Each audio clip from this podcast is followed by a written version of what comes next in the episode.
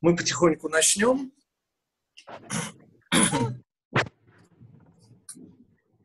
Как и было анонсировано, э, сегодня, вслед за первым предложением Пятикнижия, мы э, займемся, наверное, главным сюжетом вообще жизни человеческой, поскольку книга Берешит, ее главный герой человек, и завершается она тем, кто более всех после промаха первого человека может называться человеком, поскольку он достиг максимального доступного человеку. Это праотец Яков, он действительно стал патриархом.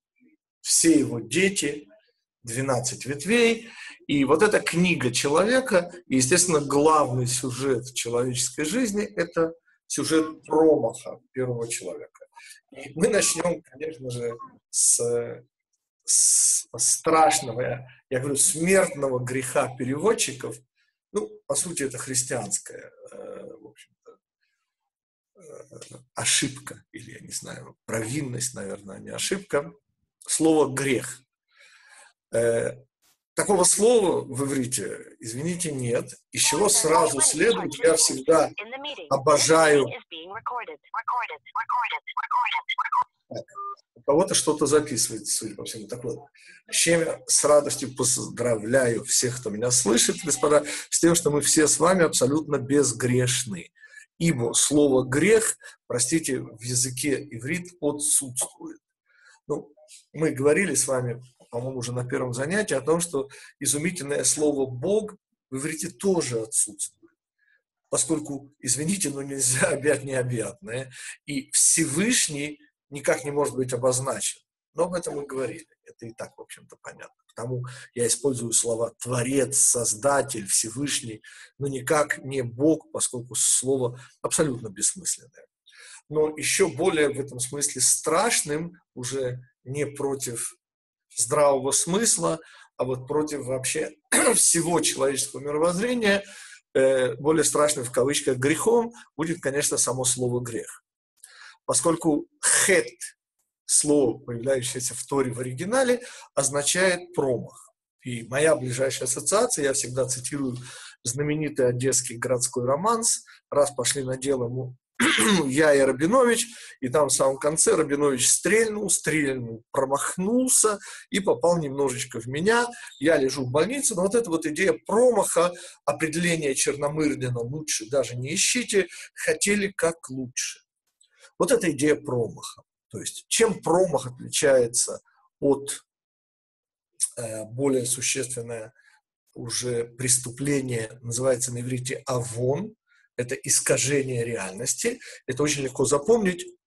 Промах, господа, это когда вы стреляете, тщательно прицелившись, но, к сожалению, попадаете в молоко. Ну, промахнулись, бывает. А вот если вы помните «Ну, погоди», в первой серии «Волк», который для самоутверждения, помните, сначала стреляет, а потом уже обводит. Причем он стреляет ружьем для подводной охоты наверное, помните, первая серия «Ну, погоди». Вот это уже называется искажение реальности.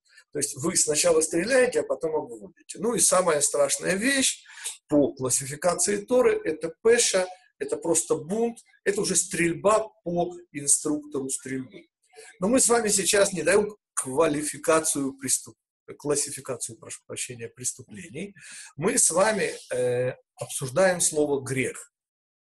Кое мы уже сказали, в Торе принципиально отсутствует. Чего снова подтверждаю, мы с вами абсолютно безгрешны.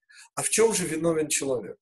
Ответ, во-первых, это самая первая ступенька, он хочет как лучше, ну, промахивается. Он принимает желаемое за действительное. Эта вещь, конечно, пострашнее на иврите называется авон.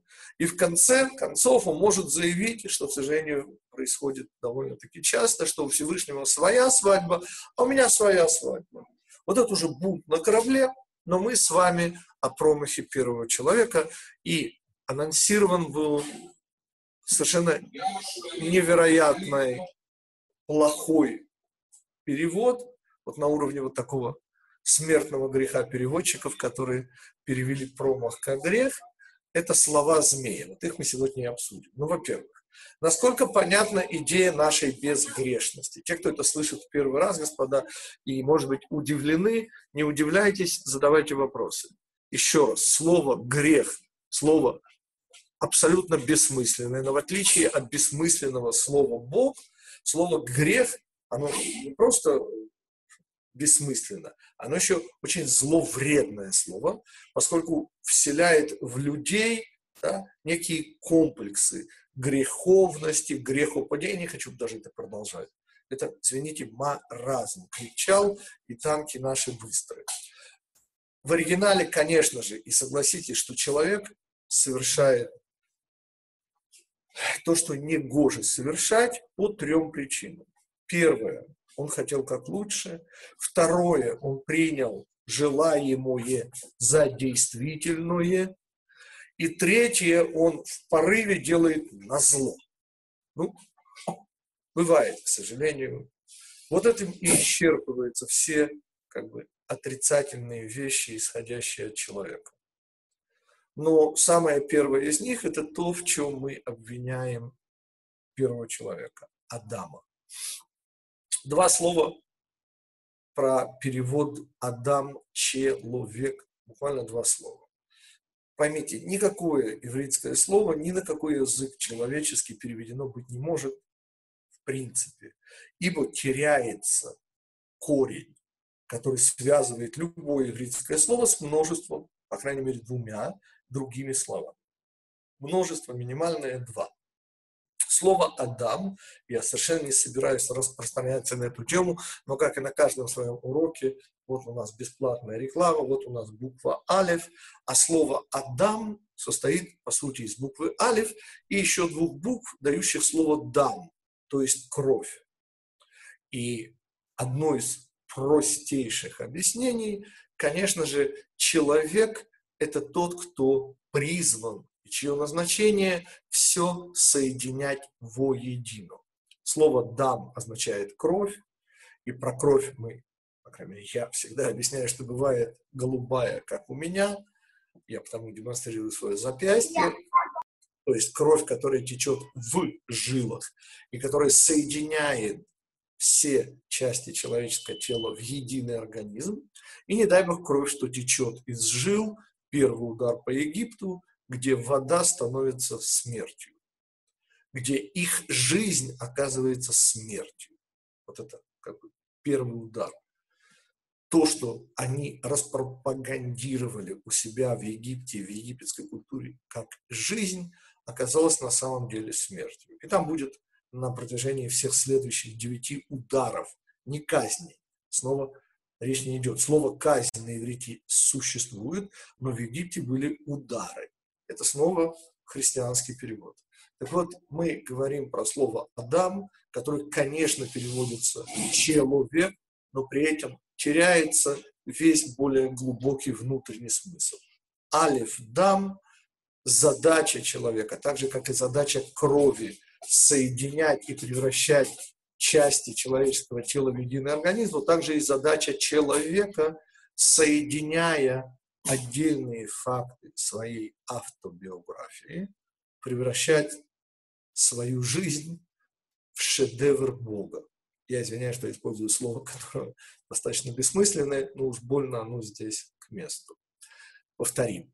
Идея человека – это идея соединения, потому слово «человек» на иврите, буква «алев» и «дам». Там еще много всего, я вовсе не собираюсь, и тема нашей сегодняшней встречи, это, конечно же, слома змея. Итак, во всех переводах, можете даже не проверять, и в английском, и в любом, и даже в моей голове сидел вот этот страшный стереотип, созданный переводчиками. Хотя, сказал Всевышний, но в оригинале сказано, да, еще любят переводить «разве сказал Всевышний», вот такая, знаете, такая вот провокационная нотка «разве сказал Всевышний». В оригинале же сказано «аф ки Амар Элоким. Авки означает, несмотря на то, что несмотря на то, что сказал Элуким, категория суда, имя Всевышнего, означающее всесильный, то есть источник всех сил, а силы – это заданность, а заданность – это границы, а границы – это суд. Ну, что такое преступление границ? Это очень просто.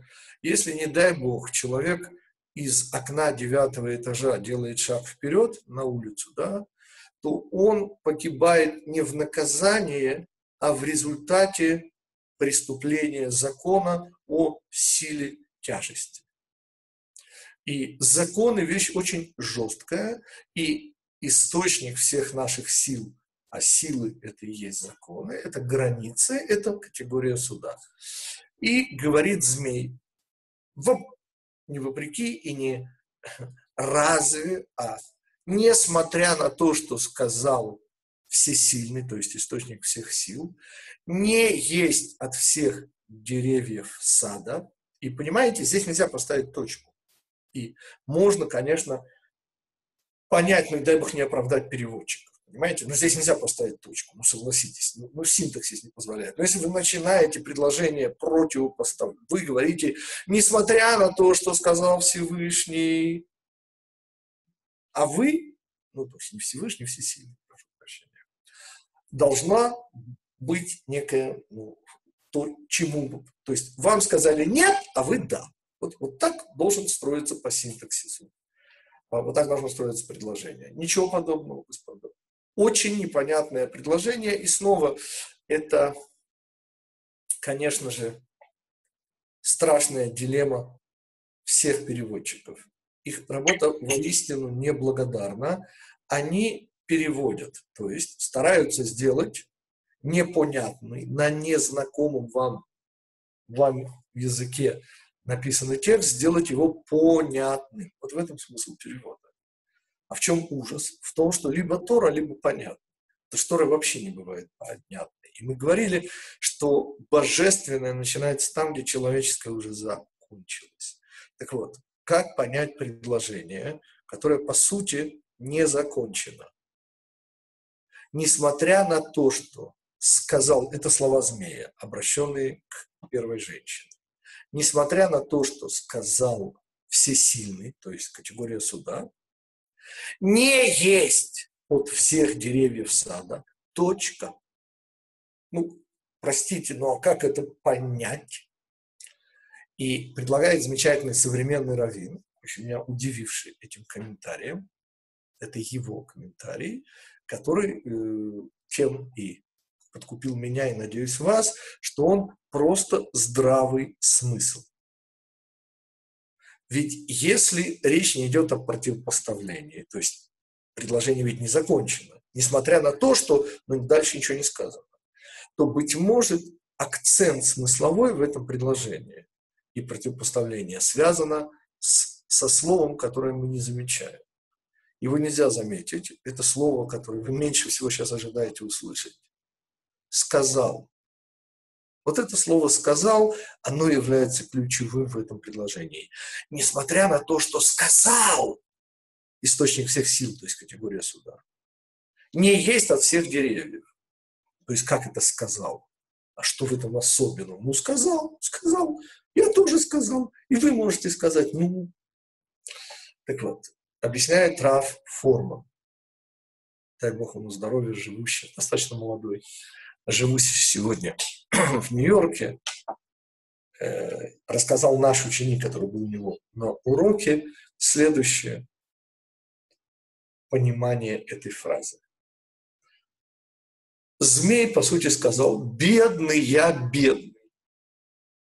Тебе Всевышний сказал, а я животное, самое умное, самое духовное, ну, животное. А чем животное отличается от человека? Понимаете, животным Всевышний ничего не говорит. Почему? Ровно как и ангелам, кстати, господа. Потому что никакой разницы между биологическими роботами, сейчас объясним слово робот, и духовными хайота кодыш, так их Тора и называет. То есть духовные животные. Никакой разницы, как вы сейчас увидите, принципиальной между духовными животными и биологическими не существует. Ибо и в том, и в другом случае мы говорим о программах. Ассоциация с фильмом «Матрица» уместна. Ну, не так, чтобы уж совсем, но в принципе уместно. В чем смысл слов, которые, конечно, это я говорю их от имени змея? Бедный я бедный. Как это? Понимаешь, говорит он человеку. Что-что? Кого-то вопрос? Нет. Хорошо, тогда продолжаем. В чем смысл вот такого моего утрирования? Что значит змей говорит «бедный я бедный»? Он противопоставляет себя. Но эти слова «авки», то есть несмотря на то, что он же сказал, вы, в отличие от запрограммированного меня, которому Всевышний ничего не говорит, потому что это бессмыслица, у меня все заложено внутри, в программе.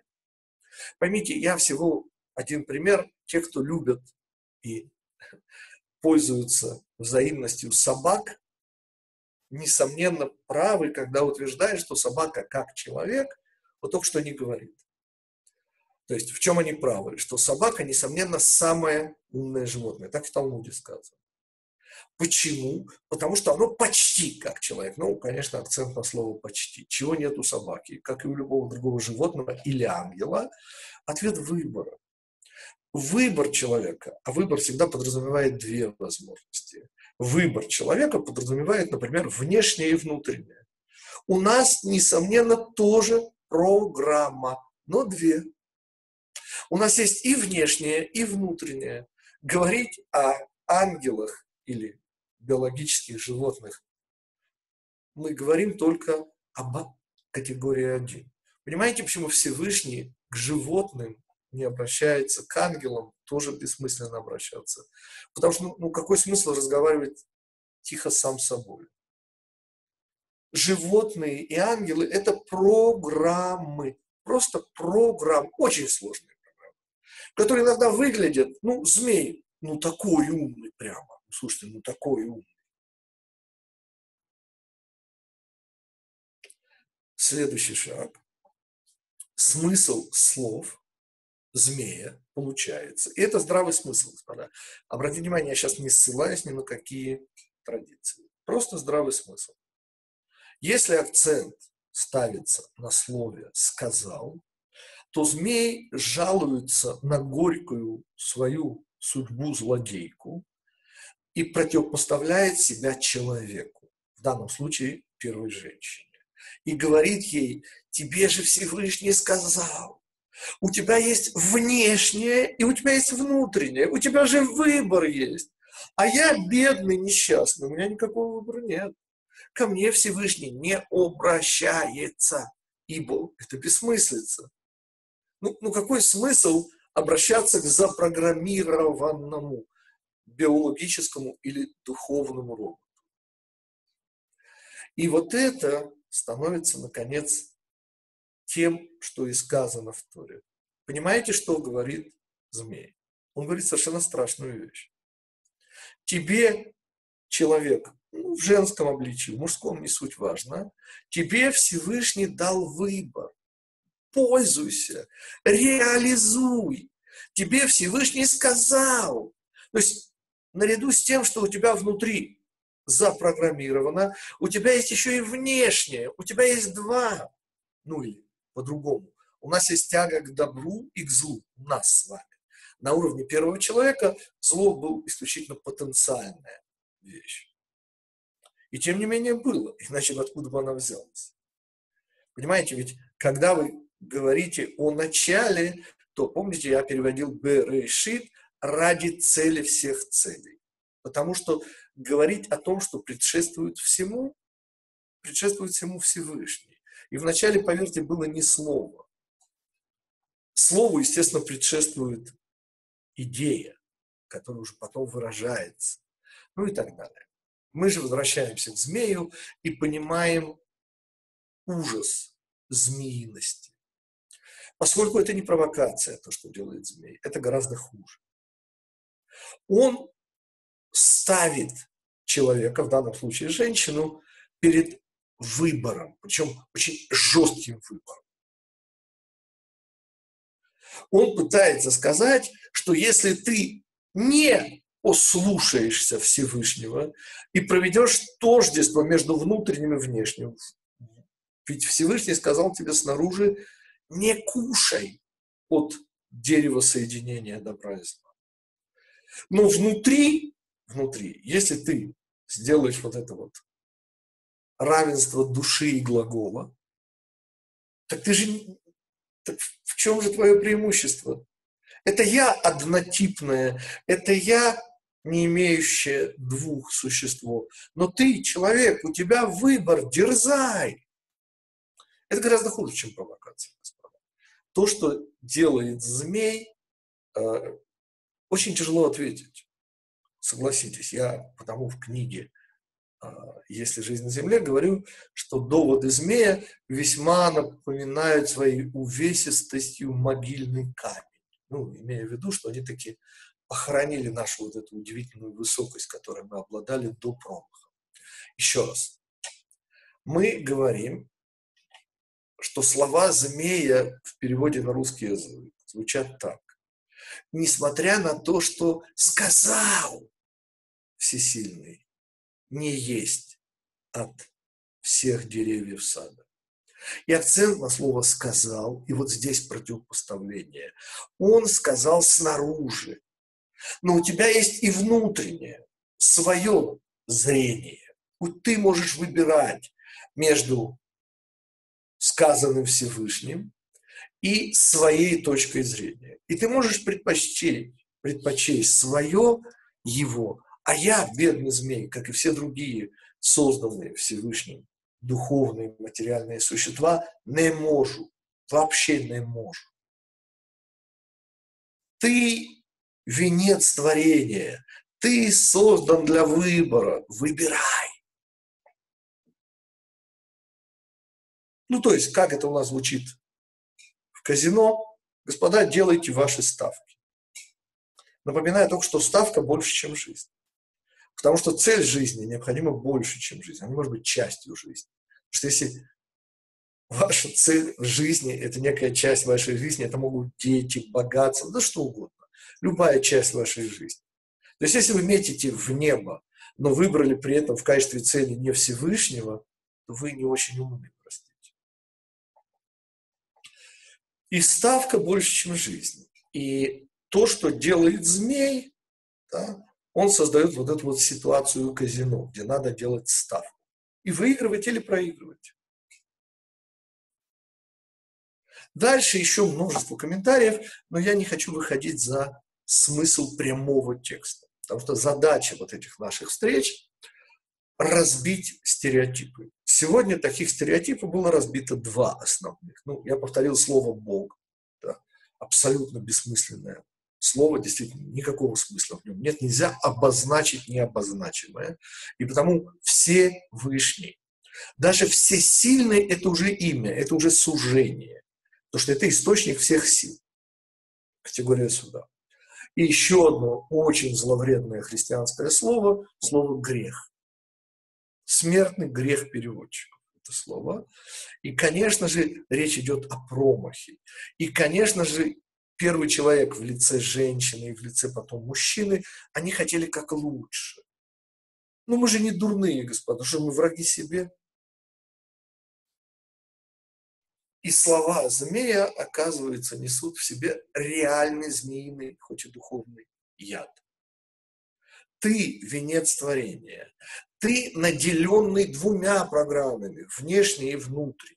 Ну, на нашем уровне это тяга к добру и тяга к злу я всегда это комментирую, что с одной стороны, вот я сейчас говорю о каких-то возвышенных вещах, да, но не пройдет часа, двух, и мне захочется в туалет, между прочим. Как и вам, впрочем. Но если мы такие возвышенные, а что ж мы такие приземленные? И, и вот это как раз и есть тот дифирамб, в кавычках, который поет первой женщине, ну, комплимент. Дама, вы же меня понимаете змей делает даме, первой даме на земле, комплимент. И дама покупается на этот комплимент. Комплимент звучит так. Это я, змей, бедный, я бедный, я самый умный, я самая сложная программа, но я программа. А вы не запрограммированы, дерзайте, люди, будьте людьми. Да, ваши вопросы, господа. Я свой текст на сегодня изложил. Теперь ваши вопросы. Только не говорите, что у вас их нет, что я все равно не поверю. Да, у меня вопрос есть. Вот, а, за что тогда наказан был змей, если это программа, он запрограммирован, за что его наказывать? Спасибо. Спасибо. Во-первых, я отсылаю вас к книге «Есть ли жизнь на Земле?» Там подробно этот вопрос рассматривается. А сейчас я очень коротко. Да кто вам сказал, что змей был наказан? Да не дай Бог. Поймите, я повторю снова. Там, где работает категория суда, это вообще не наказание. Когда человек делает шаг, девятый этаж, да, на улицу из окна девятого этажа, то он или человек берет, не дай бог, цианистый калий. Так? Он умирает не в, резу... не в наказание за то, что принял. Наказание еще будет. А он умирает в результате. И ровно так же обстоит дело со змеем. Ну как можно наказать? Нужно Всевышний сам себя наказывать. Да не смешите меня. Змей, так же как в Египте, были не казни, а удары. А змей – это следствие. Поймите, змей, как я там подробно объясняю в книжке, должен был быть пьедесталом нашего почета. Всевышний присылает змея, чтобы мы ответили ему как следует, без объяснений, как следовало. Отвечать есть объяснение. Кто захочет, вот в этой самой книжечке, по-моему, тоже есть объяснение. Но что происходит? пьедестал нашего почета превращается в камень преткновения, и мы падаем. Это выбор, господа. Там, где мы выбираем добро, мы духовно поднимаемся. Там, где, не дай Бог, наоборот, мы падаем. Но вопрос ваш был, а что с камнем преткновения? Поймите, он должен был стать пьедесталом, вы слышите? А он стал, помните, пароль старый, черт побери? Вот змей стал, черт побери. То есть в результате начинается причинно-следственная цепочка, где змей есть причина нашего падения. Все остальное элементарно можно просчитать. Это не наказание. Ну, какое может быть наказание для, для извините, собаки или для ангела? Ну, вы смеетесь. Наказание быть не может. Наказание может быть там, где может быть заслуга, там, где есть выбор. Там, где нет выбора, не может быть награды, наказания, простите. Да, еще вопросы. Но когда Всесильный обращается к змею, э, ну, там написано «и, и сказал э, Бог все, э, и сказал, и сказал Бог всесильный зме, да, змею». Там, кстати, всесильный, там тоже категория суда, да. Да, ну там написано «сказал». Э, что это ну, Бог может, э, всесильный говорит э, с программой? Все-таки здесь конечно. есть «сказал»? Это он нам сказал, господа. Ну, как бы сказать, когда в Египте так, происходят удары, Удары вообще-то идут по Египту. Но ради кого? Ради нас. Все, что Всевышний говорит в Торе, это мне и вам. Обращаться он может при этом к стенке. Или к египтянам, мальчикам для битья. Или к змеям. Но это все нам. Ну, ну извините, для кого написана Тора? Ну, ну, не для змеев и не для собак же, простите. И не для ангелов. Это для нас. И когда змей говорит, я прошу прощения, когда Всевышний сказал змею, то он нам говорит, что является мерой за меру. Что ставший камнем преткновения теперь чем становится в этом мире? Отрезанный ломоть. Помните, он будет ползать на брюхе. Кстати, очень удобно. Ну, как бы я как пехотинец шучу, конечно, но ничуть не менее удобно, чем анаконда даже очень быстро двигается намного быстрее, чем человек от нее убегающий. Что я хочу сказать? Что, конечно же, речь идет о наказании, не дай Бог. А речь идет о том, что Всевышний, обращаясь к змею, говорит нам, какой результат будет у поступков. Кстати, у наших змеиных, у нас бывают змеиные поступки, господа. И люди иногда выделяют такой змеиный яд, что анаконда позавидует. Так что это об этом. Да, еще вопросы. Это бей чужих, чтобы свои боялись. А, это воспитание. Я, знаешь, такое воспитание? Воспитание имеет две возможности. Кнут и пряник. Змей – это воспитание кнутом. Нам рассказывают, какие последствия вот этого самого камня преткновения. Это наш выбор, господа. Ну, когда деревья, если вы откроете Берешит да, и посмотрите, помните, они должны были, говорят мудрецы уже, объясняя это, плодовое дерево, дающее плоды. Мудрецы объясняют, плодовое дерево, вкус дерева должен был быть как вкус плода. На секундочку. Думайтесь. Конечно, это средство и цель, но мы не об этом. А о чем? Но в результате дерево произрастило вот то, что у нас с вами в нашем мире. Простите, не понял. А что, у дерева есть выбор? Ответ, да не дай Бог. Выбор есть у нас с вами. И там, где мы духовно грохнулись, простите, грохнулся весь мир, поскольку мир – это только сцена, это подмостки, на которых выступает Гитик и вы. Это, это даже не мальчики для битья, господа. Это, это просто декорации. И если мы пошли на понижение, так и декорации будут соответствующие. Да, еще вопросы. У нас одна минута осталась. Давайте, наверное, Хорошо, господа. Значит, я напоминаю всем, кто с нами, что через неделю мы еще встречаемся вот в это время. Если в чьих-то странах меняется время, то я говорю сейчас про Иерусалимское вот то же самое время. Но уже через две недели у нас в Израиле 26 марта переводятся часы на час вперед. Так что мы начнем встречаться уже только в 19.30 где-то приблизительно. Но будет точное объявление – вот Лена, даст Бог, когда будет присылать вам Разве часы переводятся в Израиль? Что-что? Разве часы переводятся в Израиль? Конечно. Естественно. В календарях э, ничего не, не указано. Это, это не ко мне, я не печатаю израильский. А возьмите свой календарь, который у вас напечатан, там то, тоже не переведено. 26 марта я отвечаю за свои слова. Часы будут переведены на час вперед и разумно, потому что я обычно стою в половине шестого утра, и еще месяц назад было очень темно. А сейчас уже более-менее светло. И поверьте, что через две недели будет вообще пол шестого светло. Но это станет уже пол седьмого. Летнее время. Да, еще вопросов. Время наше заканчивается, господа. Спасибо всем, кто участвовал. Все, кто нас смотрит в записи, присоединяйтесь, тогда сможете прямом эфире задавать вопросы. И я анонсирую следующий урок.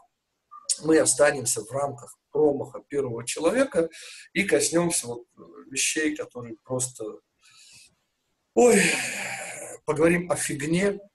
Вот я уже жаловался на переводчиков, так сейчас мы поговорим про как можно из одного листика, ну, извините, сшить пояс из одного.